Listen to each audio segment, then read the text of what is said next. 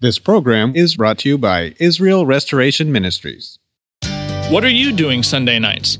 Come join Friendship with God radio Bible teacher Tom Cantor of the Friendship with God Fellowship Church every Sunday night at 5:30 p.m. at The Vine at 9336 Abraham Way, Santee, California. Watch and listen live around the world to Tom Cantor Sunday evening on youtube.com by searching for Friendship with God Fellowship or by going to our homepage at friendshipwithgod.org. That's friendshipwithgod.org.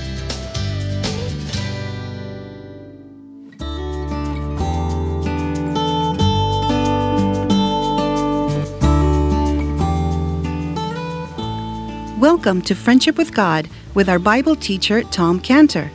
Today's message and previous messages can be listened to or downloaded for free at friendshipwithgod.org.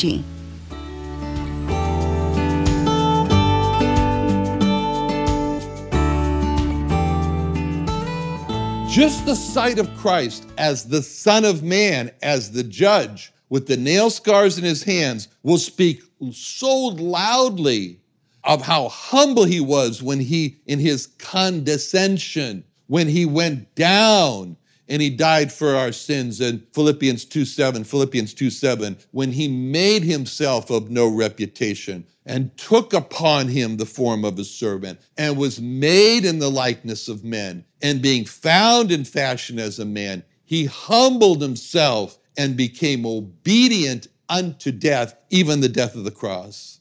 So Christ is explaining in verse 31 that he'll come as the Son of Man, but he'll come in his glory, in his glory. And Christ's glory has a radiance to it, which a couple of the disciples saw on the Mount of Transfiguration, but this is going to be different now because now he's going to be seen, as he says in verse 31, that he's going to come in his glory. And what is that glory? That glory is equivalent or the same as God the Father's glory. The amount of lumens in his glory, the brightness of his glory is the same as it says in Hebrews 1 3, Hebrews 1 3. Who being the brightness, that's the number of lumens, who being the brightness of his glory and the express image of his person, and upholding all things by the word of his power, when he had by himself purged our sins, sat down on the right hand of the majesty on high. Just think about it. There were three crosses where he was crucified. But, and the three crosses we know the one cross of the one thief who rejected Christ, and then the other cross of the other thief who rejected Christ. That was a statement that says that everybody falls into the category of one of those two thieves, either the receiver or the rejecter. But standing in the middle is Jesus Christ alone when he had by himself purged our sins, sat down at the right hand of the majesty on high. In other words, he was all alone when he was doing all this. And then in verse 31, Christ said that he will not come alone. He won't be coming alone when he comes. He was on the cross alone, but when he comes in judgment, he says he won't be alone. All the angels will be coming with him. There's not one angel that's going to say on that morning, you know, I don't feel very good. I'd like to sleep in this morning. Not one angel. Not one angel is going to say, Can I be excused from this coming? All the angels, verse 31, verse 31, when the Son of Man shall come in his glory and all the holy angels with him. That means there's not going to be one angel who won't be coming with Christ when he comes. And those angels will come and they all have specific key roles to perform at that time of judgment. They all got a job. The angels, for example, when they come, will be charged with, they have the job of gathering every saved person from every corner of the earth. It doesn't matter if they died in Alaska or they died in Tonga or they died in Ethiopia. Matthew 24, 31. Matthew 24, 31. He shall send his angels with a great sound of a trumpet, and they shall gather together his elect from the four winds from one end of heaven to the other. So there's going to be a signal.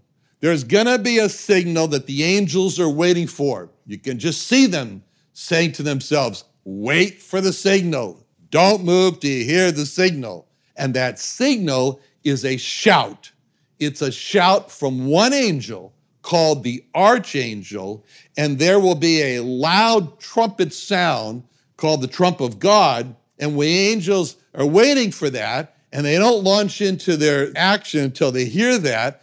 And then when they hear that, then those angels will get right to work and they'll bring out of every grave followers of Christ called the dead in Christ. And the angels are going to do that according to 1 Thessalonians 4:16. 1 Thessalonians 4:16. For the Lord himself shall descend from heaven with a shout, with the voice of the archangel and with the trump of God, and the dead in Christ shall rise first. So, and when Christ comes as a judge, the angels then they're going to gather together all those also who rejected Christ.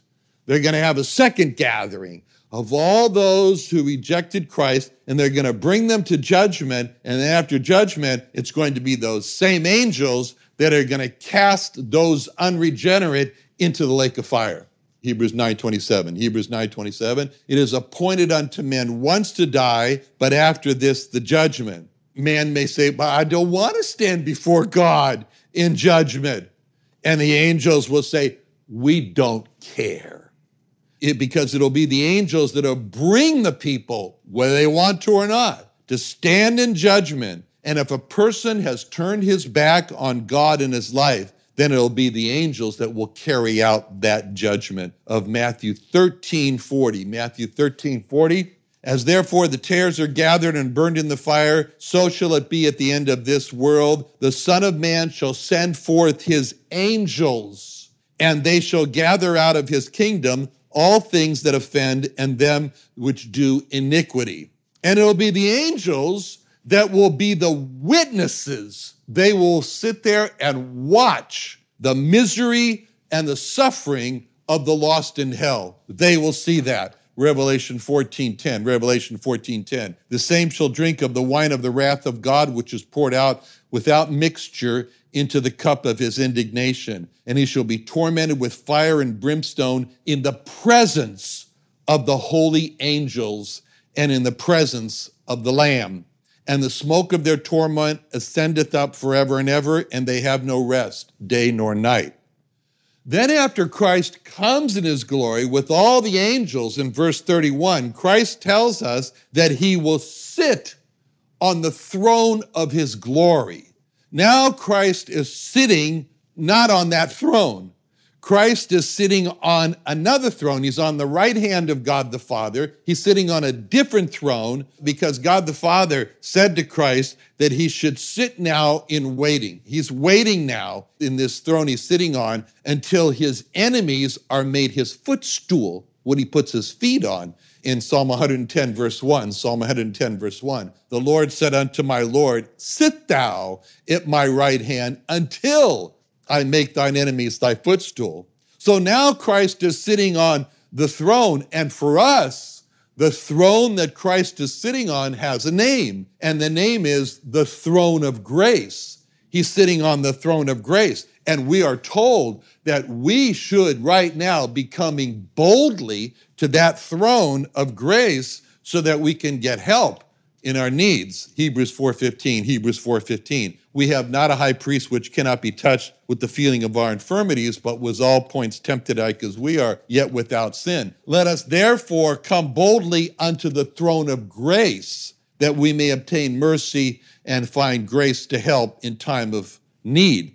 So the throne now that Christ is now sitting on is the, is the throne of a priest. He's sitting on the throne of a priest, of not just any priest, a high priest that can be touched with the feeling of our weaknesses. And this priest's throne that Christ is sitting on now, we are to come boldly today to, is called the throne of grace. But when Christ comes in verse 31, he'll sit on a different throne, and that throne is called the throne of his glory in verse 31. Verse 31, then shall he sit on the throne of his glory. And the prophet, it was the prophet Daniel in the Old Testament that described in even more detail than we have right here what that will look like when Christ sits on that throne of his glory.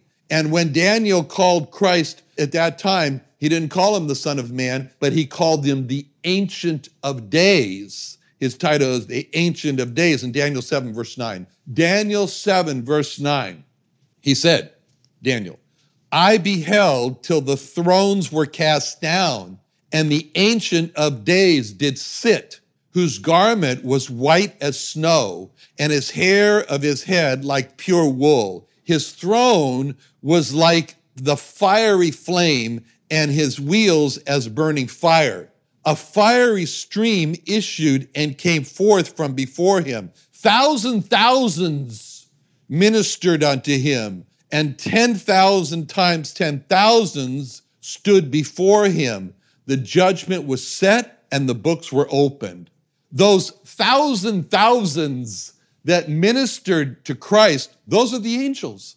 Those are all the holy angels, all the holy angels that Christ said would come with him in verse 31. Those 10,000 times 10,000s that are standing before Christ, those are people. Those are people that are standing there for judgment. And the books that Daniel said were open, that they're being judged out of, those are the same books in Revelation 20, verse 12. Revelation 20, verse 12, where John said, I saw the dead, small and great, stand before God and the books were opened, and another book was opened, which is the book of life. And the dead were judged out of those things which were written in the books according to their works.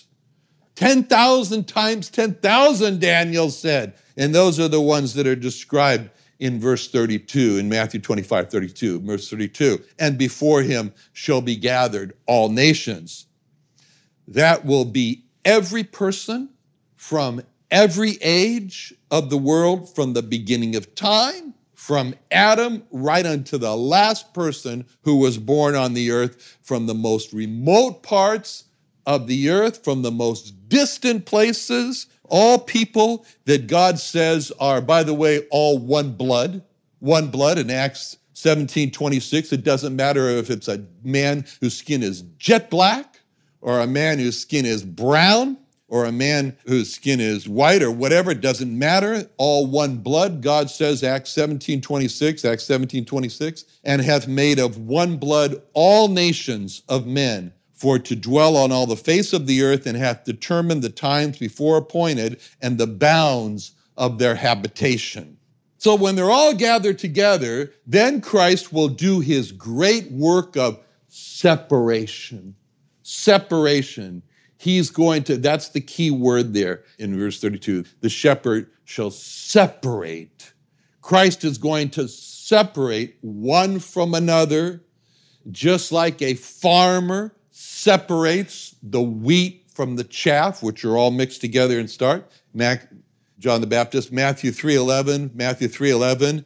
John the Baptist said, I indeed baptize you with water unto repentance, but he that cometh after me is mightier than I, whose shoes I'm not worthy to bear. He shall baptize you with the Holy Ghost and with fire, whose fan is in his hand, and he will thoroughly purge his floor and gather the wheat into the garner, but he will burn up the chaff with unquenchable fire.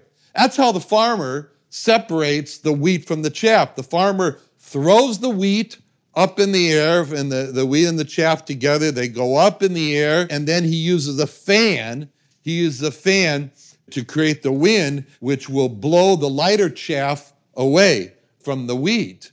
This separation in verse 32 that Christ is referring to is also described in a parable when he said in Matthew 13, 24, Matthew 13, 24, another parable put he forth unto them, saying, The kingdom of heaven is likened unto a man which sowed good seed in his field, but while man slept, his enemy came and sowed tares among the wheat and went his way. But when the blade was sprung up and brought forth fruit, then appeared the tares also. So the servants of the householder came and said unto him, Sir, didst not thou sow good seed in thy field? From whence then hath it these tares? He said unto them, An enemy hath done this. The servant said unto him, Wilt thou that we go and gather them up? But he said, Nay, lest while ye gather up the tares, you root up also the wheat with them. let both grow together until the harvest. And in the time of harvest, I will say to the reapers, Gather you together first the tares and bind them in bundles to burn them, but gather the wheat into my barn. The farmer's separation of this wheat from the tares is exactly what King David was referring to in the first psalm, in Psalm 1, verse 4. Psalm 1, verse 4. The ungodly are not so, but are like the chaff which the wind driveth away.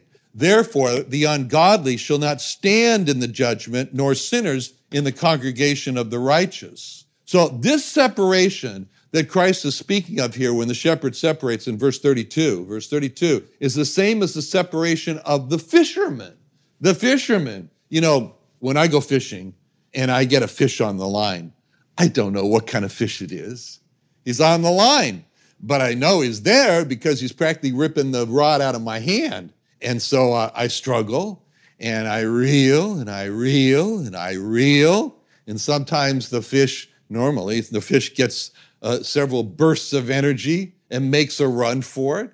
And the drag on the reel lets the fish run, and the clicker just wheels away with the click noise. But then the, finally the fish tires, and I reel and reel and reel, and we repeat this several times. And all the while, I have no idea I have no idea what kind of fish it is on the line. I think I know a little bit because I've gotten to know some of their struggling patterns, but the struggle can go on. It can go on for a minute and go on for five minutes and go on for 15 minutes until finally the fish tires. Actually, it's always a question. And I always say to the fish, which one's going to tire first, me or you? But, you know, finally he tires out and I'm able to bring him up and when he gets within about eight feet of the water, and if there's other people in the boat, they all say the same thing I see color, I see color, which means that we can see the fish. And then we can see what kind of fish it is. I look at it and I have a, a laminated sheet where I have a picture of all the good fish to eat. And if it's not one of those good fish to eat, then it's a bad fish not to be. And so the good fish, I keep the good fish, and the bad fish, and they're not good, well, I throw it away. That's the separation between the good and the bad. Or the separation can be seen in the fishermen in Christ's day who didn't use hook and line like that, but they used nets. And what they did is they dragged the nets onto the shore. And then the fisherman would sit on the shore with that net there and with all the fish in his net, and he would do the separation process. You say, good, you keep, bad, you go away. And Christ talked about this in Matthew 13, 47, Matthew 13, 47, when he said, Again, the kingdom of heaven is like unto a net that was cast into the sea and gathered of every kind, which, when it was full, they drew to shore and sat down and gathered the good into vessels and but cast the bad away. So shall it be at the end of the world. The angels shall come forth and sever the wicked from among the just, and shall cast them into the furnace of fire. There shall be wailing and gnashing of teeth. Now, in verse 32 here, verse 32, Christ said that he would be the one, he's the one who's going to do this separation one from another. Notice that in verse 32. When he shall, verse 32, when he shall separate them one from another, as a shepherd divideth his sheep from the goats. So, what's clear here is that Christ spent a lot of time in all of these uh, parables and explanations here. He's given us a, he's taken a lot of time to tell us about the separation process that he's going to do. He's taken a lot of time to do that. And notice that Christ says that he is the shepherd, and when he describes the sheep, he calls the sheep his sheep in verse 32. His sheep. But when Christ describes the goats, Christ does not call the goats his goats. He doesn't do that. No, no, no. Christ calls the goats the goats, but he calls the sheep his sheep. Why? Because the sheep are Christ's sheep. They're Christ's sheep, and he's the shepherd. Just as David said in Psalm 23 1, Psalm 23 1, the Lord is my shepherd, I shall not want. Just as David said in Psalm 95, verse 7. Psalm 95, verse 7. For he is our God, and we are the people of the past of his pasture and the sheep of his hand. Today, if you'll hear his voice, harden not your hearts. Just as David said in Psalm 100, verse 3, Psalm 100, verse 3, know ye that the Lord, he is God? It is he that hath made us, not we ourselves. We are his people and the sheep of his pasture. David said, The Lord is my shepherd, and we are the sheep of his pasture. Christ is not the shepherd of everyone. He's not. Not everyone is a sheep of Christ. The most important question that a person can ask in this short testing time that we call a lifetime, relatively short, the most important question that any person can ask is Is Christ really my shepherd? Is he really my shepherd? Am I really a sheep of Christ? No one is born with Christ as their shepherd. No, there's not one person that's born that it can be said about that little baby, Christ is a shepherd. No, no one is born a sheep of Christ. No little baby is a sheep of Christ. When Christ told Nicodemus in John 3 7, John 3 7, marvel not that I said unto thee, you must be born again. That's really a mistranslation. It's sad. It's something you have to be, you must be born again. It's wrong because it doesn't say born again. Literally, the Greek reads born from above, born from above. Christ told Nicodemus, you must be born from above. Christ told Nicodemus, you need a new birth that happens someplace else. It happens above you, outside of your natural birth. It's a spiritual birth. And that new birth from above is when Christ becomes a person's shepherd. You must, what Christ was telling Nicodemus, you must have me as your shepherd. What Christ was telling Nicodemus was, you must become one of my sheep. That's what he meant. And that new birth that's from above is when a person becomes one of Christ's sheep. And God makes that new birth to happen from above when a person is really sorry for his sins and tells God that he's sorry for his sins. And the proof that a person is really sorry for his sins is when the person stops those sins that he's sorry for. And when that person gives himself 100% to Jesus Christ and makes a life commitment that he follows through on to follow Christ and serve Christ. That's when God makes that person to be born from above. And that's when that person becomes one of Christ's sheep. And that's when Christ becomes that person's shepherd and Christ becomes that person's God. Many people today, many people today think they are Christ's sheep. Many people today think that Christ is their shepherd and God. Many people, when they're in trouble, in deep trouble, will recite the 23rd Psalm when their knees are shaking and they'll say, The Lord is my shepherd, I shall not want. Many people, when they're in trouble, will call out, Oh my God, oh my God. But the question is, really? Is Christ really their shepherd? Are they really one of Christ's sheep? Is Christ really their God? And we cannot tell. We cannot tell who is really one of Christ's sheep. Judas Iscariot was one of the disciples.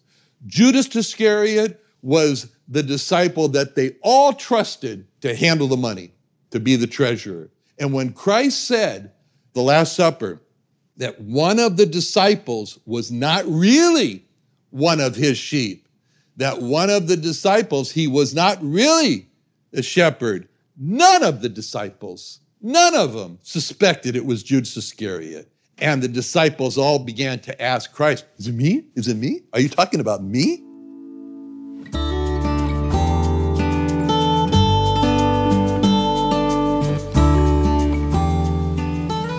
Tom Cantor's messages can be listened to and downloaded for free at friendshipwithgod.org. For other free resources, Email us at tomcantor at friendshipwithgod.org or call us at 800 247 3051. Join our live services on YouTube by searching Friendship with God with Tom Cantor every Sunday at 5:30 p.m. Pacific Standard Time.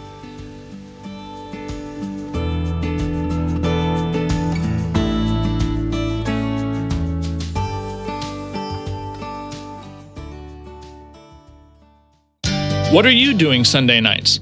Come join Friendship with God radio Bible teacher Tom Cantor of the Friendship with God Fellowship Church every Sunday night at 5:30 p.m. at The Vine at 9336 Abraham Way, Santee, California. Watch and listen live around the world to Tom Cantor Sunday evening on youtube.com by searching for Friendship with God Fellowship or by going to our homepage at friendshipwithgod.org. That's friendshipwithgod.org. This program is brought to you by Israel Restoration Ministries.